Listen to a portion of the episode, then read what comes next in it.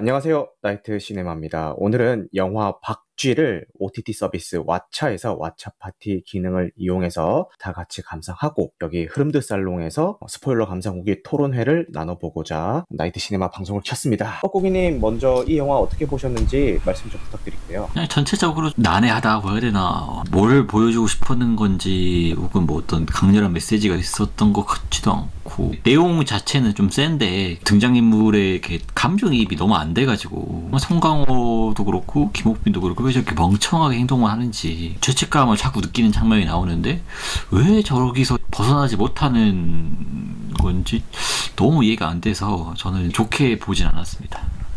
네, 간단한 감상평 감사합니다. 존씨님은 뭐 박쥐 보셨는지 모르겠네요. 존씨님도 제가 얘기하는 동안에 어, 떻게 보셨는지 간단하게 뭐 채팅으로 남겨주시면은 제가 읽어드리도록 하겠습니다. 저는 아까 뻐꾸기님이 말씀하신 것처럼 이 이야기를 통해서 관객들에게 교훈이나 어떤 메시지를 주려고 했나? 감독이 뭘 의도한지는 잘 모르겠지만 저 역시도 뭐 의도나 의미, 뭐 메시지 이런 건 잘 못 느꼈고요. 대신에 그냥 뱀파이어 물이라는 장르물 그 자체로서 독특한 시도를 한 작품인 거다 이렇게 받아들였어요.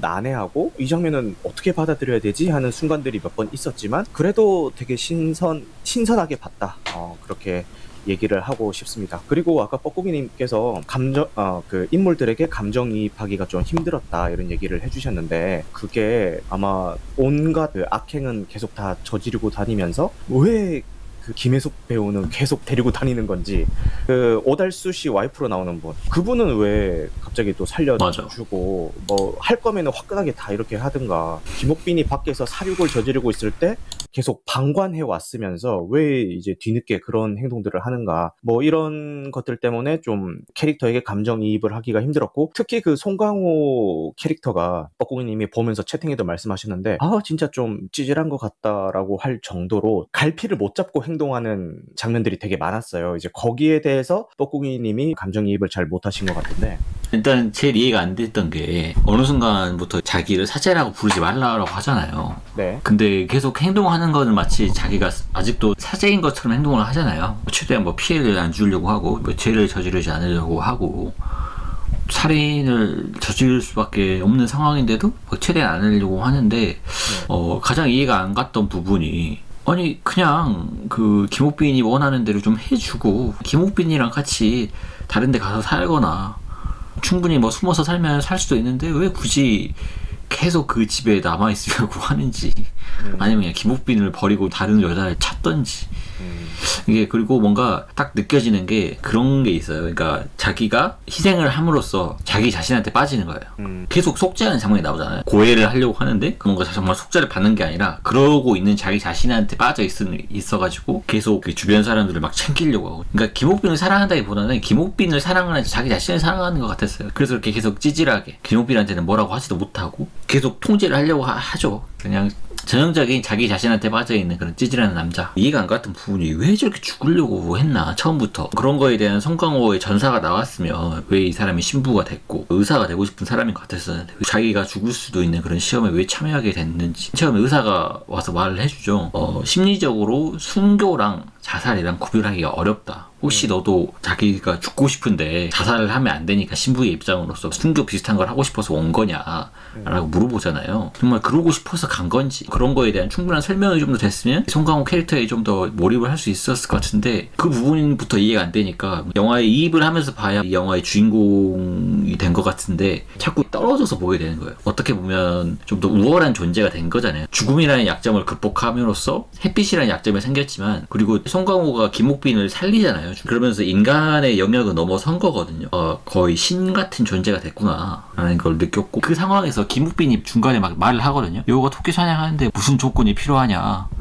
경찰들이 오면 우리 뭐 죽냐고 차라리 그렇게 하든가. 이거 그렇게도 못하고 저렇게도 못하는 갈팡질팡한 게 너무 답답해가지고.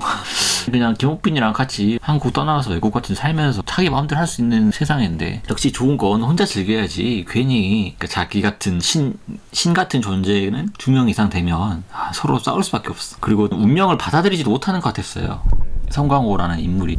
사람을 죽이지 않고는 못 사는 존재가 됐는데 그걸 받아들이지 못하고 타협하지 못하는 인간을 보여주는 것 같은 느낌? 그냥 김호빈처럼 타협하고 그냥 그런 존재처럼 살아가면 되는데 계속 답답하게 그렇게 못해서 그게 조금 음, 많이 이해가 안 됐습니다. 그 와중에 존씨님께서는 어, 박찬욱 월드가 이해는 안 가지만 가부장적인 세태를 꼬집는 듯한 느낌을 받았고 어, 성경을 비롯한 종교의 글이들조차 케케묵은 가부장적인 성격이 강하다 그런 점을 표현한 아. 듯한 느낌을 많이 받았습니다라고 음. 채팅을 써주셨네요. 어 그렇죠. 그 김옥빈의 삶도 사실 송강호를 만나기 전까지는 가부장적인 분위기 안에서 굉장히 불행한 삶을 살고 있었고 오달수 배우의 와이프로 나오는 그 외국인 걔도 마작할 때 보면은 게임에 끼지는 못하고 계속 옆에서 과일 깎고 음. 시중 들고 막 이러고 있잖아요. 네, 그런 모습들을 보여주다가 나중에 김옥빈이 어떤 힘을 얻음으로 해서 그걸 다 깨부시는 그런 의미로도 받아들일 수 있겠다라는 생각이 존신님 말씀을 어, 읽으면서 생각이 드네요. 그리고 아 소희님 반갑습니다. 오랜만에 와주셨네요. 네, 박쥐 보셨어요? 아, 예, 저 봤어요. 아 소희님은 어떻게 보셨을까요? 아, 아, 저 박찬욱 씨 스타일이 저는 좀더 어렵다고 생각하거든요. 그 기본적인 복수의 감정이 너무 내면 깊숙한 곳에서 있는 거라서 응, 응. 해석을 해야 되는 건지 보여지는 대로 그냥 받아들여야 되는지에 대한 고민이 좀 있긴 하거든요. 아 맞아. 네.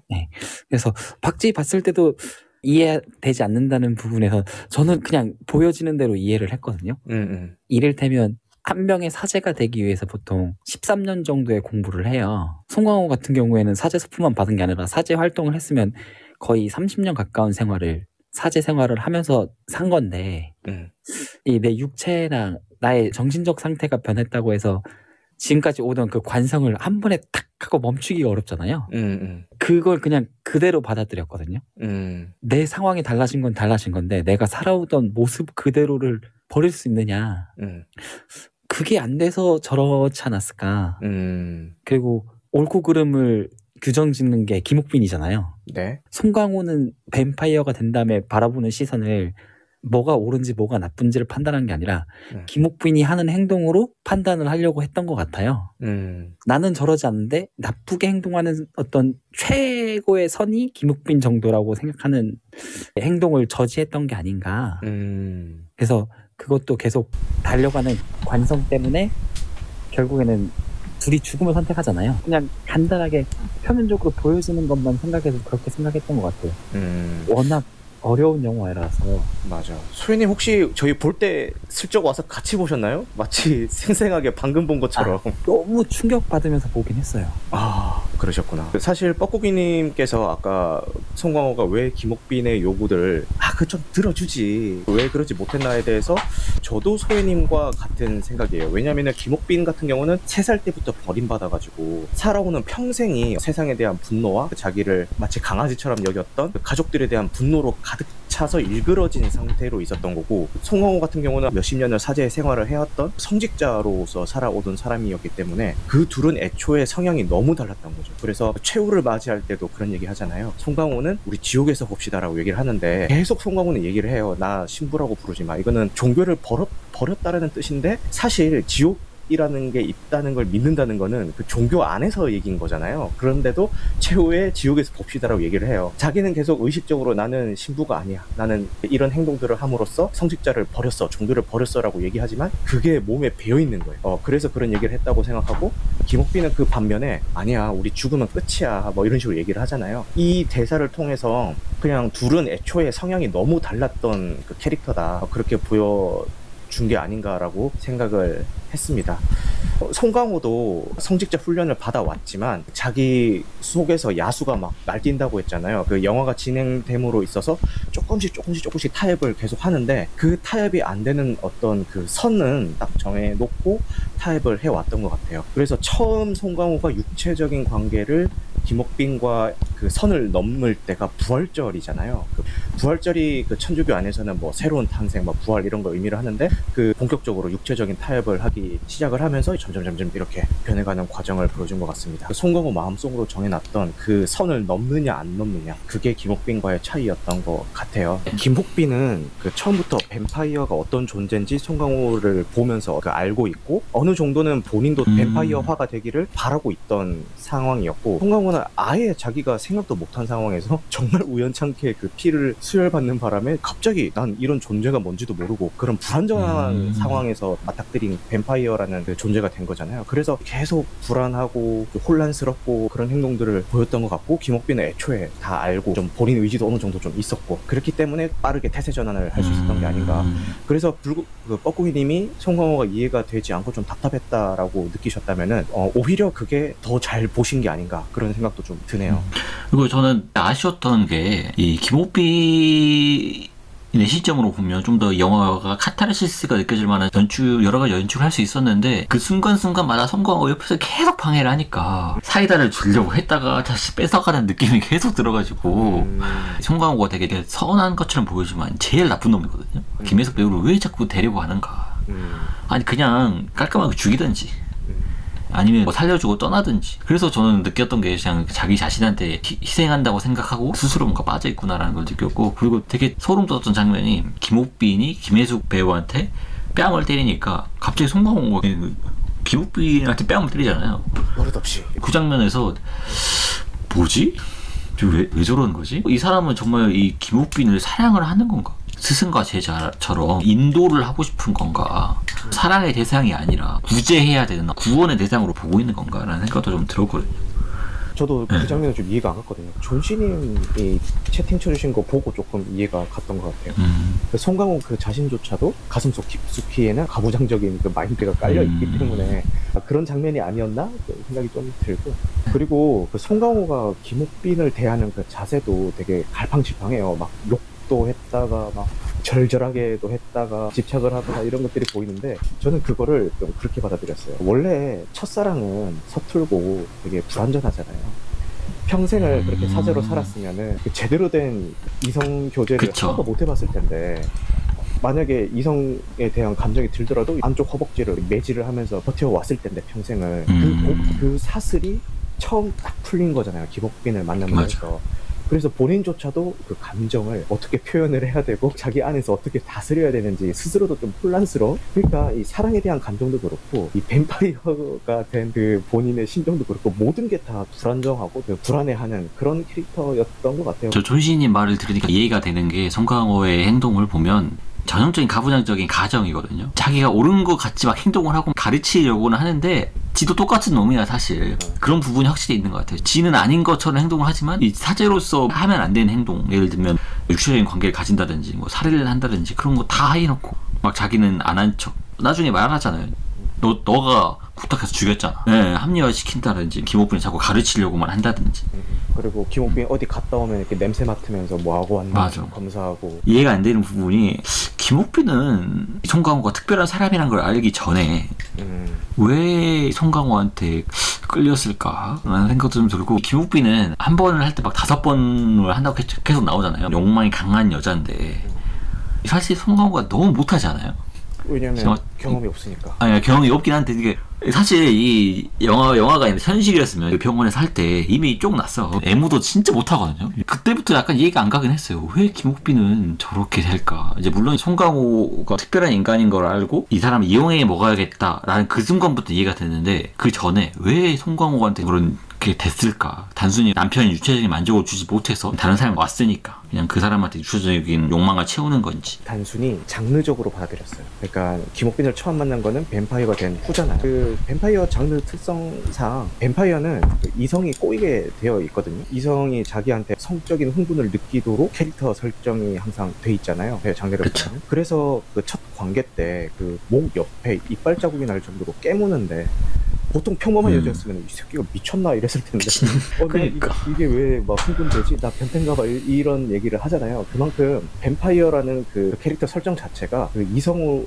이성으로 하여금 그 성적인 욕망을 정신 못 차리게 만드는 그런 어, 장르적인 특성이 아닐까 이렇게 그냥 받아들였습니다. 지금 다시 생각을 해보니까 약간 김옥빈이 종교적으로 해석을 해보면 서큐버스 같은 느낌? 사제에게 계속 시험을 주는 어떤 서큐버스 같은 존재고 결국 신의 자식이었던 이 송강호가 같이 파멸하게 되는 그런 얘기도 아닌가라는 생각도 좀 들고 김옥빈의 그 서큐버스 썰에 조금 보태자면은 그 오달수를 어떻게 해보려고 네. 그쵸. 하다가 다섯, 다섯 번이나 당하고 그 나이 있으신 분, 그 멤버 중에 그분도 초반에 여자는 뭐 수면 내시경하면 안 돼, 뭐 성추행 당해라고 하면서 맞아 맞아 김옥빈을 슥 쳐다보잖아요. 이렇게. 김옥빈도 사실 이해가 잘 안 되는 게 남편을 죽였잖아요.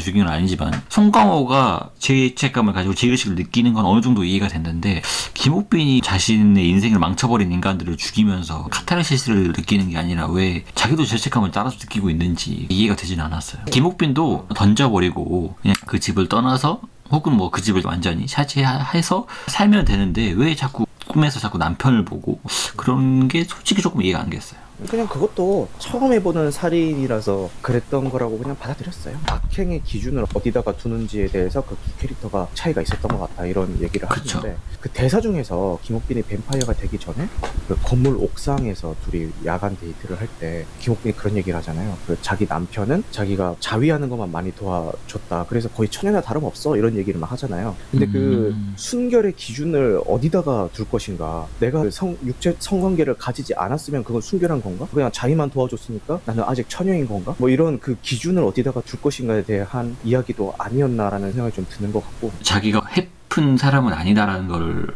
어필하고 싶어서 뭐 그런 얘기를 한지는 모르겠는데 여성이 아무리 이 성욕이 강하고 욕망이 강해도 또 해퍼 보이고 싶진 않잖아요. 그런 심리가 발동을 해서 그렇게 얘기를 한 건가라는 생각도 들, 들고 그 얘기 들으니까 그것도 네. 가부장적인 것과 영화. 네, 그렇죠. 근데 네. 사실 그래도 상관없거든요. 뭐 어. 그게 중요한 건 아니니까 사람이 근데 중요하고 마음이 중요한 거지. 그게 음. 맞는데 가부장적인 관점에서 볼 때는 좀 남자 그쵸. 경험 많고 이런 여자는 좀 맞아. 서러운 거야, 타락한 거야 이런 이미지가 있습니다. 아, 그런 거죠. 와. 특히 성경적으로 보면 더 하죠. 그 소희님 얘기 들어보시니까 어떠세요? 아, 저는 이 영화 처음 봤을 때요.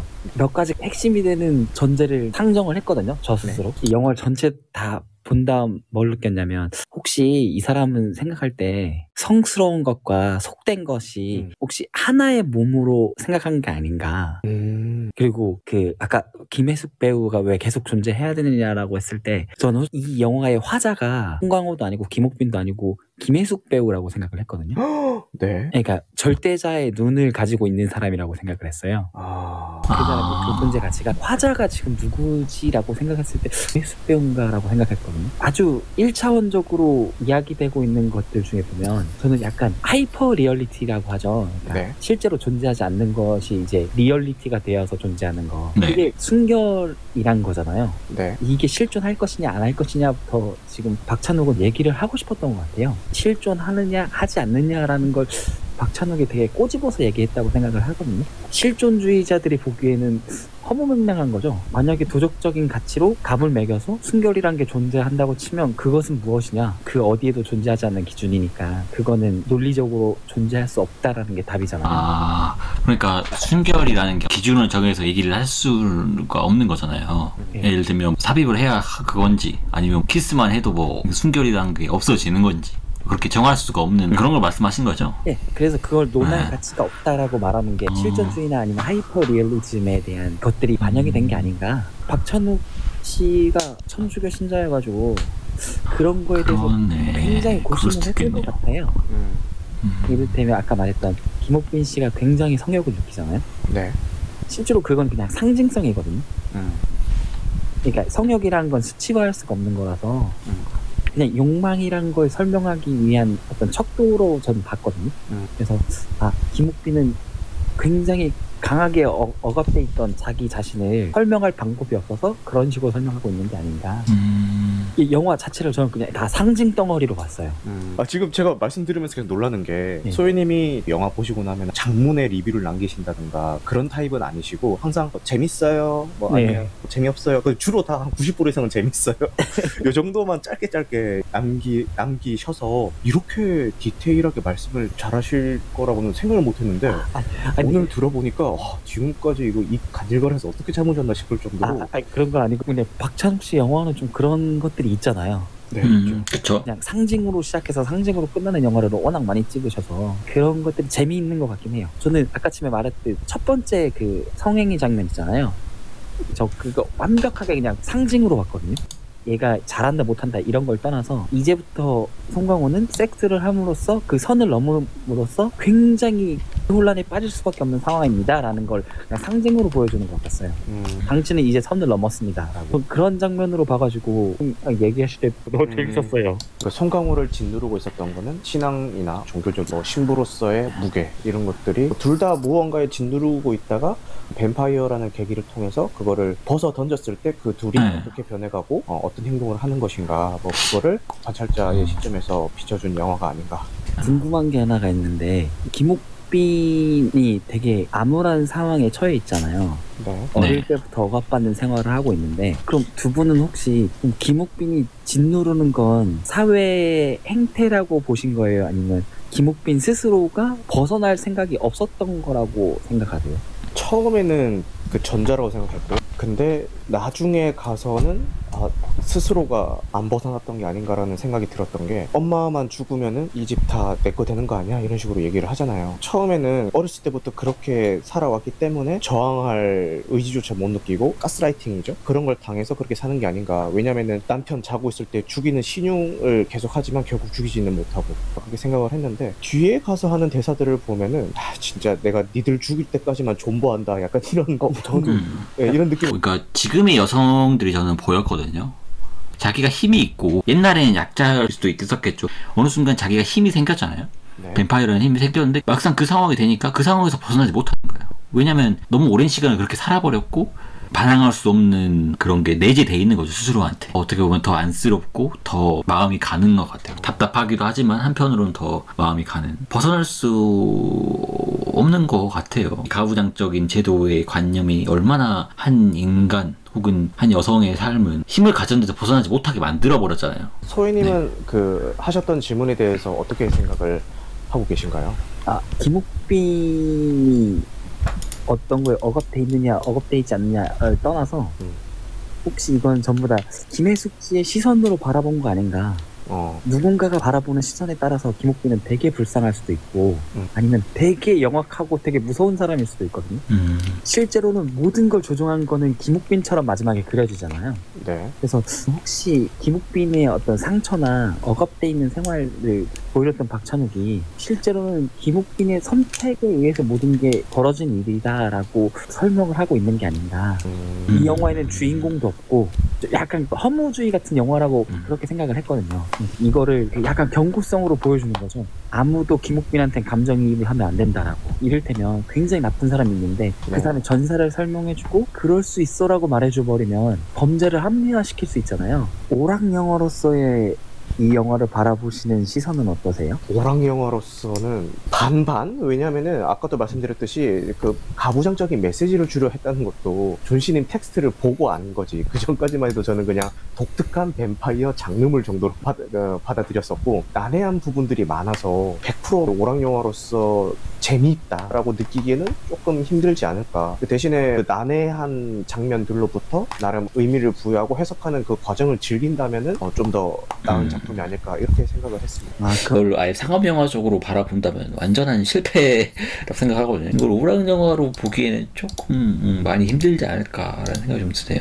박찬욱 스타일의 먹물 스타일이 짙게 있었다는 거죠. 네, 그렇죠. 사실 저는 그 복수는 나의 것보다도 조금 더 떨어지지 않나라는 생각이 좀 들었거든요. 재미적인 아, 측면에서 말씀하시는 거죠? 아니 재미적인 것도 그렇고 이야기의 완성도 자체도 그렇고 음, 올드보이 같은 거, 경우는 뭐 말할 필요도 없고 금자씨 같은 경우도 저는 되게 색다른 복수 영화 그리고 복수라는 것에 대한 새로운 걸 창조했다라고 생각이 들었거든요. 근데 이 영화는 대체 어느 걸 말하고 싶은 건가? 너무 난해하고 너무 조금 파편적이지 않은가 이 영화도? 그런 생각이 좀 많이 들었어요. 그리고 전체적인 이야기의 완성도도 그 전의 영화들보다는 좀 떨어지는 것 같아요.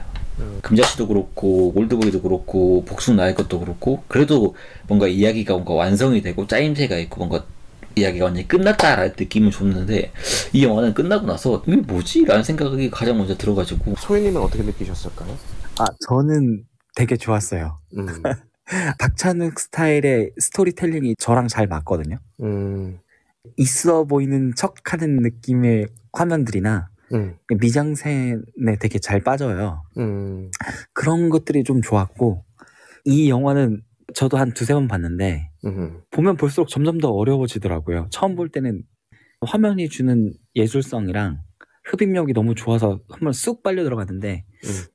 보면 볼수록 아 이 사람 자꾸 뭘 말하려고 하는지를 잘 모르겠어서 음, 그게 좀 어렵긴 한데 오락성으로서는 저는 충분하다고 보거든요.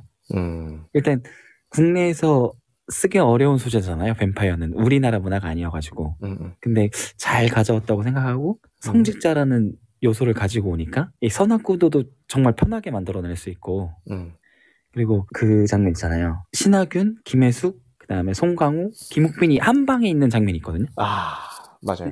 되게 명장면이잖아요. 음, 송강호는 자기 옆에 있는 절대자의 눈을 피할 수 없을 거고 음, 그리고 김옥빈은 자기를 억누르고 있는 어떤 억압된 모든 욕망들을 분출하지 못한 채로 가지고 있거든요. 음, 딱그 장면을 볼 때는 음.